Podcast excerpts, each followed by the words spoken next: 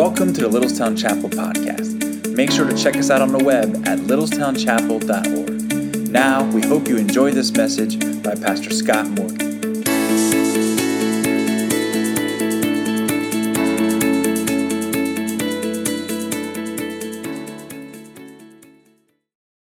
I'm truly grateful for the work that Pastor Josh did over the last several weeks preaching and teaching God's word here on the last three Sundays. And I'm just thankful because our family had the opportunity to go away to a wedding and just be able to spend some time at a conference and, and then come back and, and just know that things were in good hands. So I'm grateful for his ministry to us in the word. This morning, we're going to continue the series of messages that Pastor Josh was doing and that I had started before I went away, talking about the fact that it's time. Today's the day of salvation. Now is the time. Now's the time of salvation. And so we're exploring what is involved when we talk about somebody getting saved. What is it that Jesus does? What did he do when he died on the cross? And what is it that happens when a person puts their trust in Jesus Christ? And we've talked about the fact that they, be, they get rescued. They get rescued from their sins and they become members of God's family and they, they're set free and, and they, they experience new life. And we've talked about that. And they experience forgiveness as well. And these are all the benefits and all the, the, the joys and gifts that come that are part of salvation. A lot of times, though, we struggle with really experiencing those in our lives. We don't feel like we've been forgiven. We don't feel like that we really are experiencing the abundant life that Jesus promised. We, we say that we have peace with God because of our faith in Jesus, because He's justified us, and yet we struggle with, you know, I feel very anxious and I'm afraid and, and I'm upset. And so how do we experience all that? And, and how do we really have the fullness of the, the salvation that we've been given in Christ? How do we really appropriate that and make it part of our daily experience? And that's why it's important that today that we focus on one final, very needy aspect, very necessary for us to receive. Uh, one final aspect of what happened when Jesus was dying on the cross. Now, there's some other things, and we'll be talking about them in the context of joining the family of God over the next several weeks. And uh, come on home, we'll be, we'll be looking at that. But I want us to focus on the fact that when Jesus died on the cross, he was fighting a battle. Not just paying for our sins, not just making people alive, not just you know, bringing about our justification, having us declared right in the sight of God. Beyond all of that, he was doing battle, a cosmic battle with the forces of evil and wickedness in this universe. And he defeated them. He won the victory on the cross. In fact, you could say it this way the cross, when Jesus was hanging and dying there, was like the greatest jujitsu move of all time. The forces of wickedness came against him to destroy him and crush him there as he hung on that cross, dying for our sins. They came to attack him. They came to crush and destroy him. But in his death and in his resurrection, the tables were turned. There was that great move, that great jujitsu move of him changing, and he became victorious. Their force was thrown against themselves, and they were conquered and Jesus has defeated the devil, and now the victory is ours. That's what happened at salvation. And because of that victory, you and I can experience the abundant life and can experience freedom from worry, and we can have peace with God, and we can be confident about our home and future because Jesus Christ has fought that battle and won and has defeated all our enemies once and for all. And I would like to show you a passage of Scripture and talk about it with you this morning unpack it so that you and I can see this for ourselves and how to apply it to our lives, how we can live in this victory every single day because Jesus has defeated the devil and the victory is ours. He's given it to us. And so, how do we appropriate it and make it ours as well? So, I invite you to take your Bible, please, and turn to the book of Colossians in the New Testament. Colossians chapter 2, and we're going to start reading at verse 6. It's time to overcome. It's time for victory. It's time to live in the victory that we have in Christ. And this is Colossians chapter 2, starting at verse 6. This is page 984. 984, if you'd like to follow along with one of the Bibles from church. Colossians chapter 2, verse 6. I need to tell you up front that what I really want to focus on is verse 15, but to understand verse 15, you got to start back at verse 6. And so that's where we're going to be starting at and walking through together as well. Therefore, as you receive Christ Jesus the Lord, so walk in him, rooted and built up in him, and established in the faith, just as you were taught, abounding in thanksgiving. See to it that no one takes you captive by philosophy and empty deceit, according to human tradition, according to the elemental spirits of the world, and not according to Christ. For in him the whole fullness of deity dwells bodily and you have been filled in him, who is the head of all rule and authority. In him also you were circumcised with a circumcision made without hands, by putting off the body of the flesh by the circumcision of Christ, having been buried with him in baptism, in which you were also raised with him through faith in the powerful working of God, who raised him from the dead. And you, who were dead in your trespasses and the uncircumcision of your flesh, God made alive together with him, having forgiven us all our trespasses by canceling the record of debt that stood against us with its legal demands. This he set aside, nailing it to the cross. He disarmed the rulers and authorities and put them to open shame by triumphing over them in him. This is God's word. Christ has defeated the devil and he's given us the victory. Our job now is to, by faith, take that victory and live it out every single day. And as we do that, we will experience that abundant, full life that God has planned for us, that Christ has purchased for us by dying on the cross and rising from the dead. The Colossians were a group of Christians. They were new believers. Apostle Paul had never met them, but he had heard about this church and he was writing to encourage them. He was writing to offer his spiritual counsel and help to them because he had heard that false teachers had arrived to try to lead them astray. And these false teachers were trying to deceive them two ways. On the one hand, part of their teaching was you need to keep the Ten Commandments, you need to keep the law of Moses, you need to keep the rules and rituals and regulations of the Mosaic Code. You need to eat kosher, you need to keep the Ten Commandments, you men need to be circumcised, you need to keep the Sabbath, you need to do all these rules and regulations first before you can come to Christ, before you can get saved. But then it was also mixed with another philosophy that came in. And by the way, besides all this rule keeping and regulations you need to do, you got to worship these different angels. See, you're in a situation where there's a holy God, and here you are as a mere mortal, sinful, and there's such a great gap between you that there's a hierarchy of angels. You can just imagine a ladder full of angels, and you need to pray to them to help you know God and relate to Him. You need to pray to them. You need to do magical spells. You need to do other things to try to influence them and get them on your side so they'll take your prayers and bring it to God so that they will bring you into the presence of God and give you the favor of God. There's a huge gap between you and your Creator, and you can never know Him without the help of these angels. That was their philosophy, the elemental spirits that are talked about in this passage. So, this two pronged philosophy was leading these people astray. They were turning away from Christ.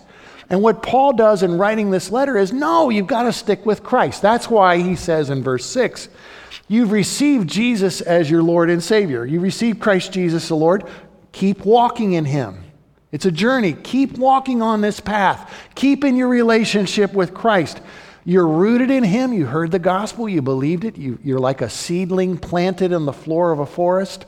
You, you're there planted. Now you need to grow and get stronger in your faith. You've been established in the faith and you need to abound in thanksgiving. And it's this idea, he's kind of mixing a bunch of metaphors here. He says, You're on a path and you've been planted like a tree. You need to grow like a tree, but you're also like a building that needs to be built up stronger. And he's piling these metaphors up to get across the idea of making progress spiritually and growing, become, bec- becoming more like Jesus Christ, growing in, in your likeness to him. That's what he's talking about. That's the path. That's the plan of God for your life. Don't be led astray. he gives a warning in verse 8.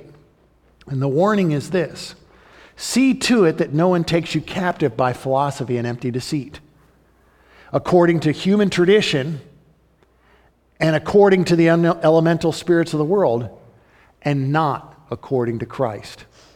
What he's saying here is there you are, you're going down that path. You're growing stronger in your faith. You're becoming more like Jesus. You're resembling him day by day more and more. Beware, somebody's going to jump out from the bushes and try to kidnap you and take you hostage. Somebody wants to kidnap you and lead you astray. And they're going to do this through this empty philosophy that's built on lies. You need to know the truth. And I'm going to tell you the truth. The truth is, Jesus has defeated the devil, and the victory is yours. You can walk in that and claim it. That's the truth. And so he unpacks that and explains how to prevent from getting kidnapped and held hostage when you're on this path of becoming more like Christ. Don't let anybody, any philosophy, lead you astray. So in verse 9, he begins to amplify this. And he says that the reason why you need to stick with Christ is because it says, For in him the whole fullness of the deity dwells bodily, and you have been filled in him. You see, you need Jesus because everything that God is, is in Jesus. You don't need all those angels to take you to God.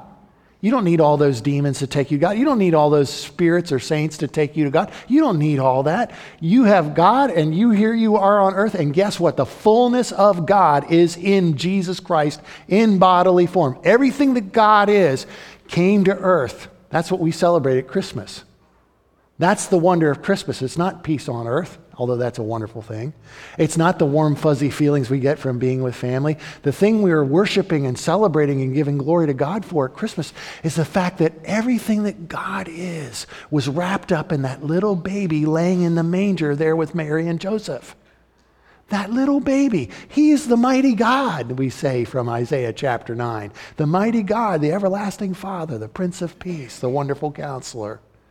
That baby is the mighty God. Everything that there is about God, all he is, his wisdom, his glory, his power, his majesty, his strength and might and grace, it's all wrapped up in him. His love is there in him. You don't need those angels. You don't need those spirits to bring you into God's presence.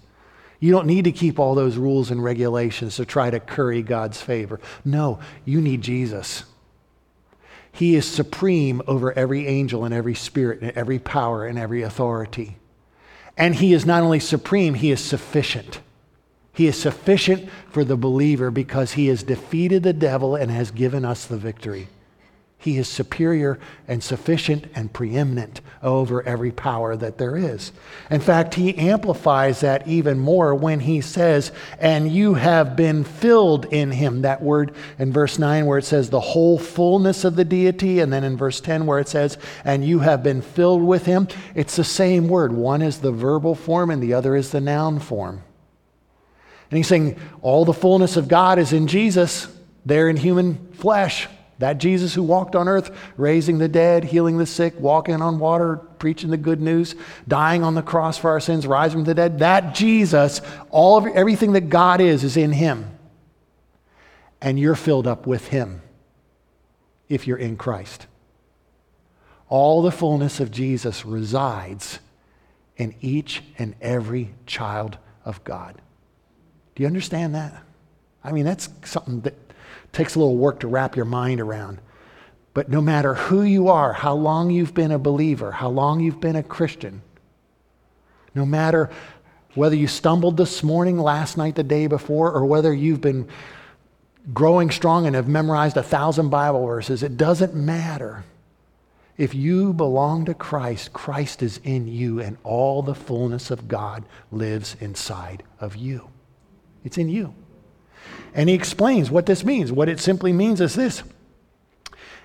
Uh, in, and you were filled in him who is the head of all rule and authority. So if Jesus Christ is over all the authority in the universe, every ruler, every power, every leader, general, king, queen, emperor, empress, whoever they are, every president, every CEO, if Jesus Christ is the authority over all the authorities in the universe, and he lives inside of you, guess what you have? All authority. That's the first aspect of this victory of Jesus when he defeated the devil and has given us the victory. He's given us this authority. It's our authority. You could look at it this way it's like a chain of command, a command chart here. Okay, so at the top of the food chain, we'll say is Jesus Christ. And under him is Satan and all the angels and demons, okay? And under him are human beings. And under them are the animals in the plant world, okay? And that's what it looks like for everyone who's not a follower of Christ. Again, Jesus Christ, the devil, the demons, humans, and then animals and plants. But for the believer, the command structure is very different. The order of authority is very different. You have Jesus Christ, that's the same because he's the King of kings and Lord of lords, and all authority has been given to him in heaven and earth. He's the head over all creation and over every authority. So there's Jesus Christ, that stays the same. But instead of Satan being next or the angels being next, it's the believer, it's the child of God. It's the person that's put their trust in Christ, the man or woman, boy or girl who believes in Christ and is following him. They're next in authority. And then there's the devil, and then there's the angels and demons, and then there's the unsaved human beings, and then the animal and plant world. Do you see the difference? In Christ, we share his authority. We're under his authority, but we share his authority. That means we don't have to give in when the devil tells us to do something. You don't know, you can say no to him. No. Like a defiant two year old. No. But it's not an issue of self actualization, it's an issue of claiming your authority in Christ. I don't have to give in to this sin, I don't have to be afraid. I don't have to worry about this. I don't have to be negligent in my responsibilities. I don't have to give in and do the sinful thing. I can do what's right because I have the authority in Christ to do this. You and I know this. We, every time we pray, uh, just about every time, I'll say this when you finish your prayers, what do you say? And I ask all these things in Jesus' name. We often do that. And the trouble is, we often treat that in Jesus' name like a little, you know, lucky rabbit's foot. I better stroke my rabbit's foot, you know, say this in Jesus' name when I finish prayers, or maybe Jesus is not going to answer my prayer. God's not going to hear my prayer. I better say in Jesus' name. It's not that at all. It's not a magical formula. It's not a passcode that you need to type in or a password. No, it's saying, I'm asking this in the name of Jesus with his authority. I'm asking for these things because this is what he would ask for. I'm praying for these things because I really understand that in Christ I'm under his authority and I'm asking for what he would ask for. I'm asking in his name. That changes how we pray, doesn't it? We need to be careful about what we pray for. We need to be making sure that we're praying for things that we think are truly the will of God. And we leave it in His hands, even if we're uncertain. We still pray, but we pray in the name of Jesus because we're asking because of Him and His authority that He has shared with us. Now, this victory that we have because Jesus has defeated the devil, it's expanded even further, and it's even richer and deeper than just the idea I have authority now. I not only have the authority, because sometimes you can have the authority but not have the power to do it. You ever been in a situation like that at work where the boss puts you in charge but nobody has to listen to you? you know, you get frustrated. I don't have, I can't exact, I can't punish anyone, I can't, you know, change anything, I can't do anything, but I've got the authority and I've got the responsibility, but I don't have any power. And we all joke about that and laugh about that because it's obviously an extremely frustrating situation to be in. But Jesus not only gives us the authority, but he gives us the power. The power to do what's right, the power to obey him. Now, notice what he says in verse 11. In him also you were circumcised with a circumcision made without hands and putting off the body of flesh by the circumcision of Christ. And you're saying, Pastor, that is just kind of creepy. Why are we talking about circumcision in the middle of all that? You know, and I know it's not because we're just a cut above the rest and things like that. but it's important to understand that what Paul is doing here is a metaphor. He's using a metaphor that will appeal to all the people that leaned toward that wrong philosophy that was deceiving people. They were leaning toward that, well, I don't believe in all those angels, but I do want to keep a bunch of rules and I do want to be, you know, become kosher and keep the Sabbath and circum- I believe in all these rule keeping and religious regulations. I believe in that. So he's kind of tweaking them a little bit and maybe trolling them a little bit and saying, okay, we're going to talk about circumcision. You're so concerned about circumcision and being kosher and right and holy and ritually and religiously. So I want to focus on the circumcision of Christ. And he's not talking about the circumcision that happened after, you know, Jesus was born eight days later at the temple when a little piece of skin was cut off. He's not talking about that. He's talking about the death of Christ. That big, horrific, bloody cutting off of the life of Christ. He uses a metaphor to describe it as it's like a circumcision. And it's a circumcision, this death of Christ was so powerful that it actually led to a circumcision that anyone who trusts in Christ experiences, men and women. And it's not a bloody physical circumcision, it's a circumcision made without hands, he says. Do you notice that? He's talking about the cutting off of the body of the flesh. And he's not talking about our physical bodies there. He's talking about that sinful nature that we all have. It's called the flesh. He's not saying that your body is evil and wrong and bad. He's not saying that. But he is talking about that aspect of your life and mind in our mind, in your life and mine, in our minds and in our bodies even in our, our spirits and our attitudes, that tendency that we all have to do the wrong thing, to hurt ourselves, to hurt other people, and offend God. That part of us where it just flows out. We tell lies when we're afraid to cover for ourselves, where we're prideful and boastful and think we're superior to other people and judge other people in the process, where we're boastful and arrogant, where we're bitter and resentful, where we're lustful and greedy.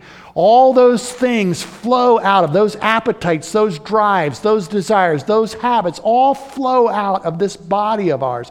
That's because that sinful tendency, that propensity to do the wrong thing, that tendency to do the wrong thing flows out of every cell of our body. It's not just up here somewhere in the brain that you could do some sort of spiritual lobotomy and fix it. It's not that. It's something that we need a radical spiritual circumcision to cut that off, and it's by the death of Christ. And you see that amplified in Romans chapter 6 in particular, and spelled out in 7 and 8 as well. But it's indicating that we don't have to give in to those fleshly, sinful tendencies anymore. We can say no to them.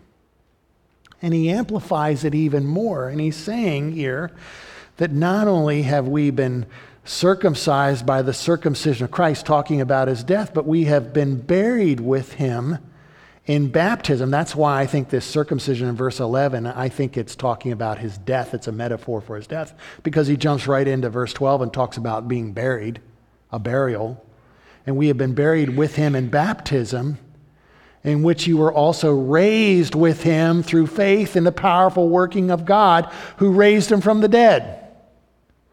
And what he's saying here, as I understand it, is simply this you not only died with Christ and shared his life and his death on the cross, you not only died with him, but you've been buried with him. And not only were you buried with him, but you were resurrected with him and you've been raised with the supernatural power of God.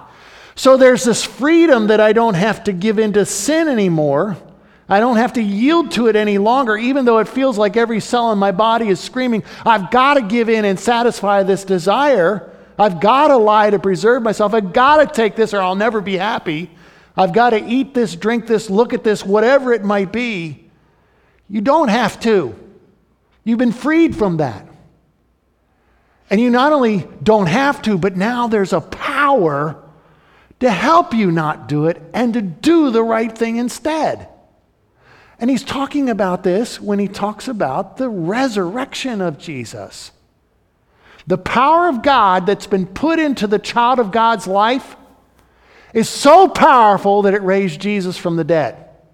That's how powerful it is. It can conquer death, and that power is inside of every person, every man, every woman, every boy, every girl who has put their trust in Jesus Christ. That power of God is there resident inside of them. They just have to be willing to use it. Another way to describe it is the presence of the Holy Spirit filling our lives, the very resurrection power of God in His Spirit residing inside everyone who's a Christian, gives them the power to be able to resist sin and do what's right. The devil lies to you and I and tells us that we have to give in to sin, that we have to yield to it. And God wants you to know is you don't have to yield to it. You've been set free from it, and I can give you the power to say no to it and yes to me. I can give you the power to not be let fear overwhelm you. I can give you the power to speak up and testify of me. I can do that because it's the resurrection power of Christ that's inside of you now as a child of God. Now, if you've never trusted Christ, that power is not there. You're all by yourself, and you'll never be able to battle sin and defeat it on your own. You've got to come to a place where you're willing to commit your life and your will to the care and control of Christ. You've got to surrender to Him. Stop denying that you can handle it yourself and confess to Him and surrender to Him and ask Him to come in and fill you with His presence. And He will show you how you've died with Him and set you free through that death and how He gives His power to help you do what's right and honor Him and experience the life that He's meant for you to have. This is all ours because of what Christ has done. Christ has defeated the devil and He's given us the victory. Not only the authority to resist the devil, but the power to do what's right. The power to obey the Lord and do his work. The power that raised Jesus from the dead is available to you and I and inside of us. And you're saying, well, how do I know? How do I know it's really mine? Just take a minute, maybe a little later, maybe while you're listening today, but just start at verse 6 and just kind of work through this passage down to verse 15 and notice every time it says in him or with him or in whom. It's referring to the fact that we share the life of Christ. We share his authority and we share his power if we're the children of God. This is yours, this is mine, because we share the life of Christ if you belong to him. But this victory is even better. It's even richer. It's even more complete. It is a total, complete victory once and for all. Because notice what he says in verse 13 and you, yes, even you, and you who were dead in your trespasses and your uncircumcision here, it's referring to the fact that they were pagans. They weren't part of the Jewish culture and they were really lost as far as God was concerned. And you who were dead in your trespasses, your sins, and violations of God's law, and your uncircumcision, your ignorance, and not knowing the Lord, and the circumcision, uncircumcision of your flesh, God has made you alive together with Him having forgiven us all our trespasses by canceling the record of debt that stood against us with its legal demands. This he set aside, nailing it to the cross.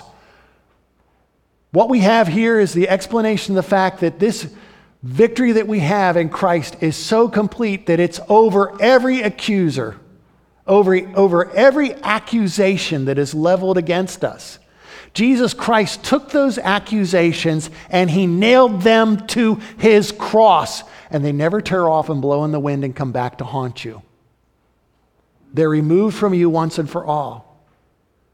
And so every sin has been wiped away. Every guilt has been wiped away. Every shame has been wiped away. And the record of the charges that were against us, that's been wiped away. I read recently about a man who got a traffic ticket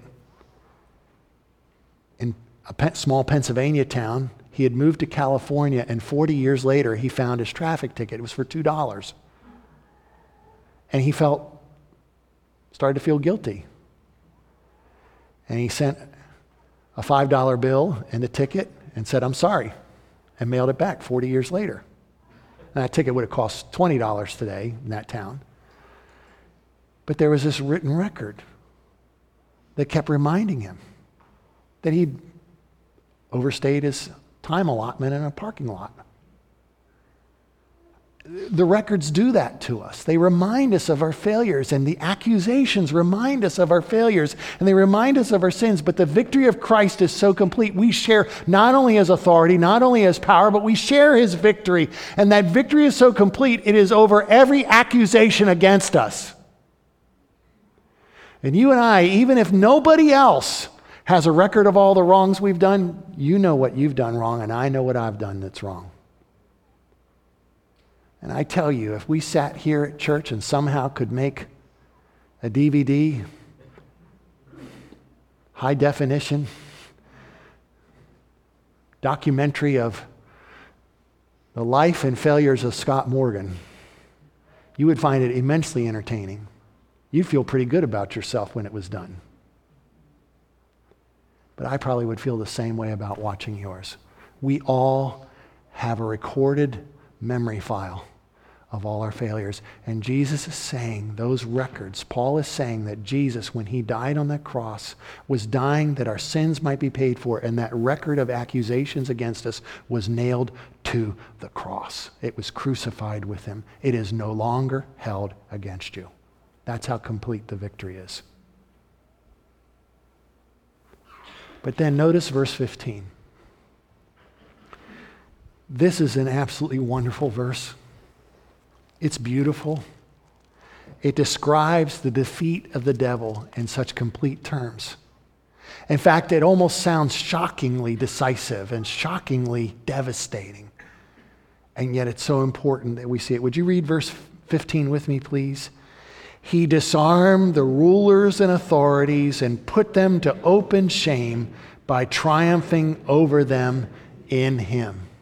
When it talks about the rulers and authorities, like it did earlier in this passage where it said that Jesus had, a, had he was the head over all the rulers and authorities, he's, he's talking about the demonic spirits. He's talking about Satan, the demons, the angels.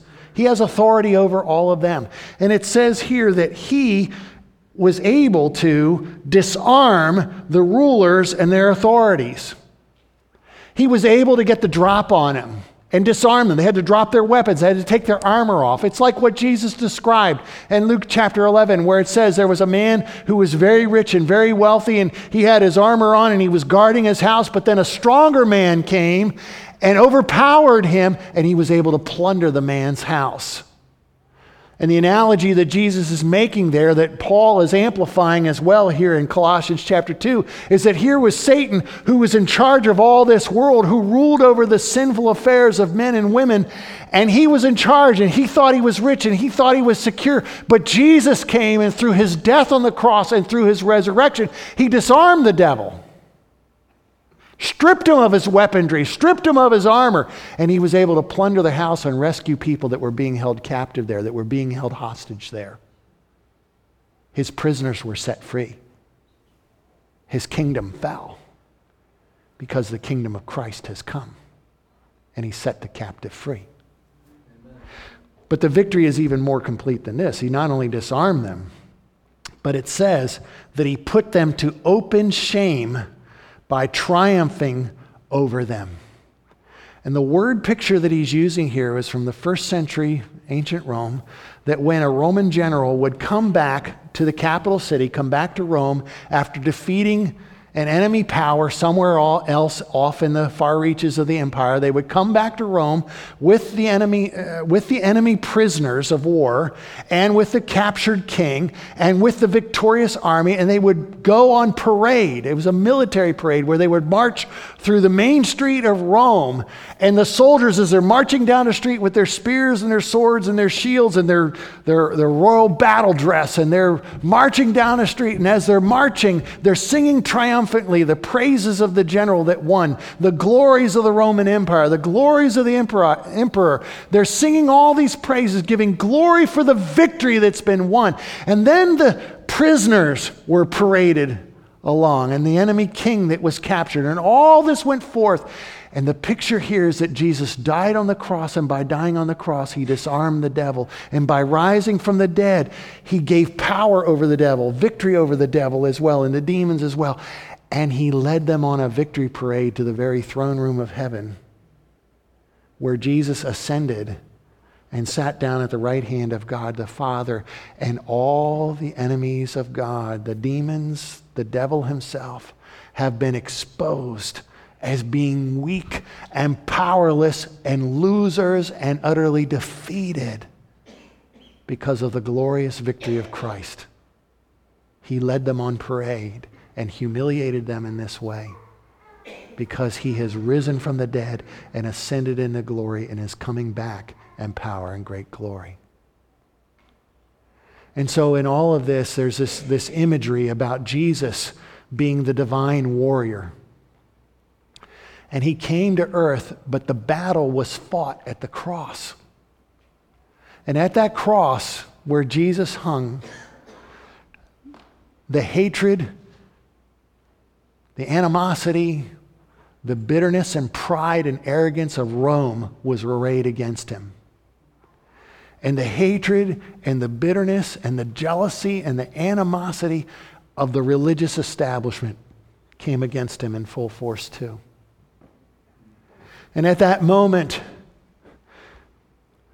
the lack of love, the lack of fidelity and faithfulness, the betrayal of Judas, the denial of Peter, the desertion of the rest of the disciples, all that human sin also came against Christ on his cross. And all the mockery and all the disappointment and all the hatred of humanity, the sinfulness of humanity, came rushing in to crush Jesus and destroy him. And he died. But then he rose from the dead victorious over all those powers once and for all. And so today, you and I can experience the victory in Christ because Jesus defeated the devil and all our enemies. He has defeated them. And we can live in victory. Now, I need to tell you that as I study this passage and as I preach it, I go, wow, the authority of God is mine. Wow, the power of God is mine. Wow, the victory of God is mine. All because of Jesus. That's great.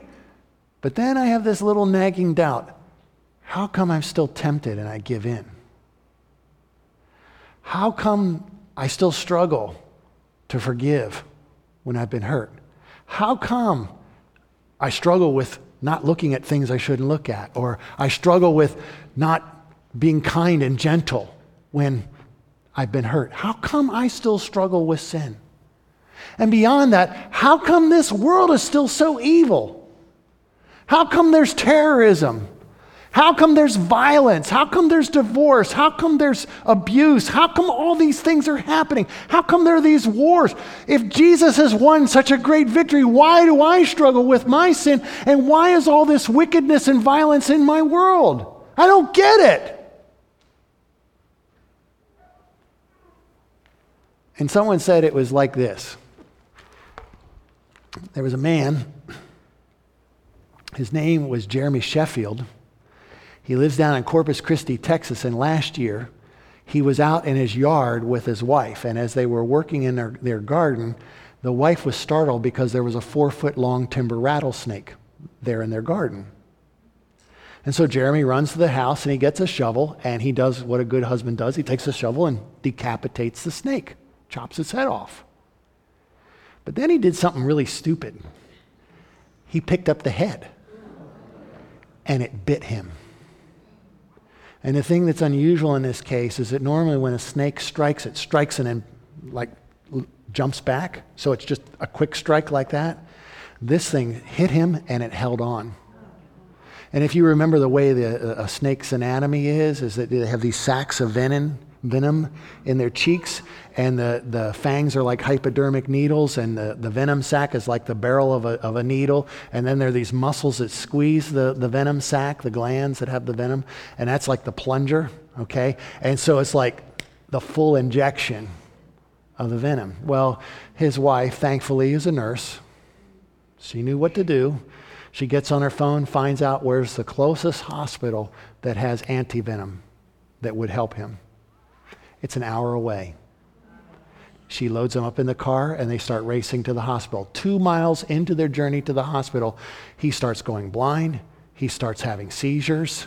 He's sick. He doesn't realize it yet. He's already started to bleed internally, just two, you know, within a few minutes of being bit by the, venom, by the venomous snake.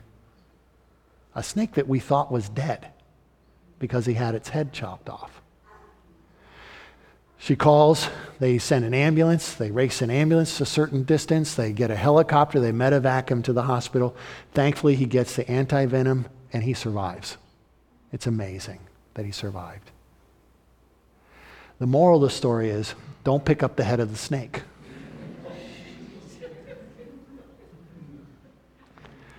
But that's exactly what's going on in our lives. The devil is defeated. His head has been crushed by Christ on the cross. But we're waiting for that day for when he will, as we read in Revelation last year, when, when Jesus, when he comes in power and glory, will take the devil himself and throw him and his demons into the lake of fire where they will burn forever and ever. And we're waiting for that final judgment when the devil will be destroyed once and for all and the victory of Christ will be complete.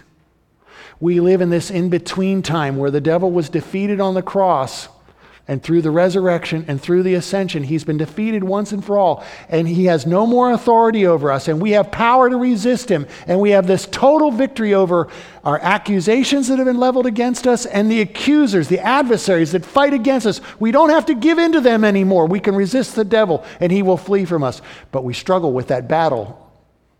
He's like that head that just wants to bite if you're not careful for those of you that don't like snakes and you haven't been listening to anything I've been saying the last couple minutes, I don't blame you. I really don't blame you. Think of it historically and use the analogy of June 6, 1944, when the Allied armies invaded the beaches of northern France. And there was the Battle of Normandy, where the Allies were able to establish a foothold. And because that day and the days following, they prevailed against the Nazi onslaught Victory was assured that 11 months later, on May 8th, 1945, the Third Reich capitulated, and it was Victory in Europe Day. Those 11 months, there were major battles, skirmishes, successes and failures. The Battle of the Bulge, a huge land battle. But all the time, the momentum was shifting against the Ally, excuse me, against the, the Nazis and the Axis powers. And the Allies were advancing and winning. Child of God, Jesus Christ has given you a victory that's so complete. You have the authority of God. You have the power of God. You have the very victory of God over every adversary and every accusation because of Christ. He has stripped them of their weapons, and all they can do is lie to you. All they can do is taunt you, boast against you, threaten you, but they have no power. You have the truth of Christ. You have the armor of God. You have the strategy of God revealed in Scripture here that you and I can read and follow. And that victory begins to be our experience day by day as we surrender to Christ. If you submit to God and resist the devil, the devil will put his tail between his legs and run from you in fear from you, child of God. No matter who you are, no matter whether you fell flat on your face morally yesterday, he will run from you today. If you surrender to God, he will flee from you, the devil will.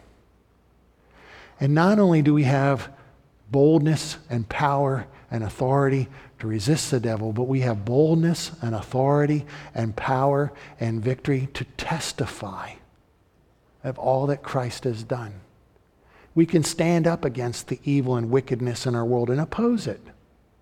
We can do what is right and defend the weak and the poor and the frail and the oppressed.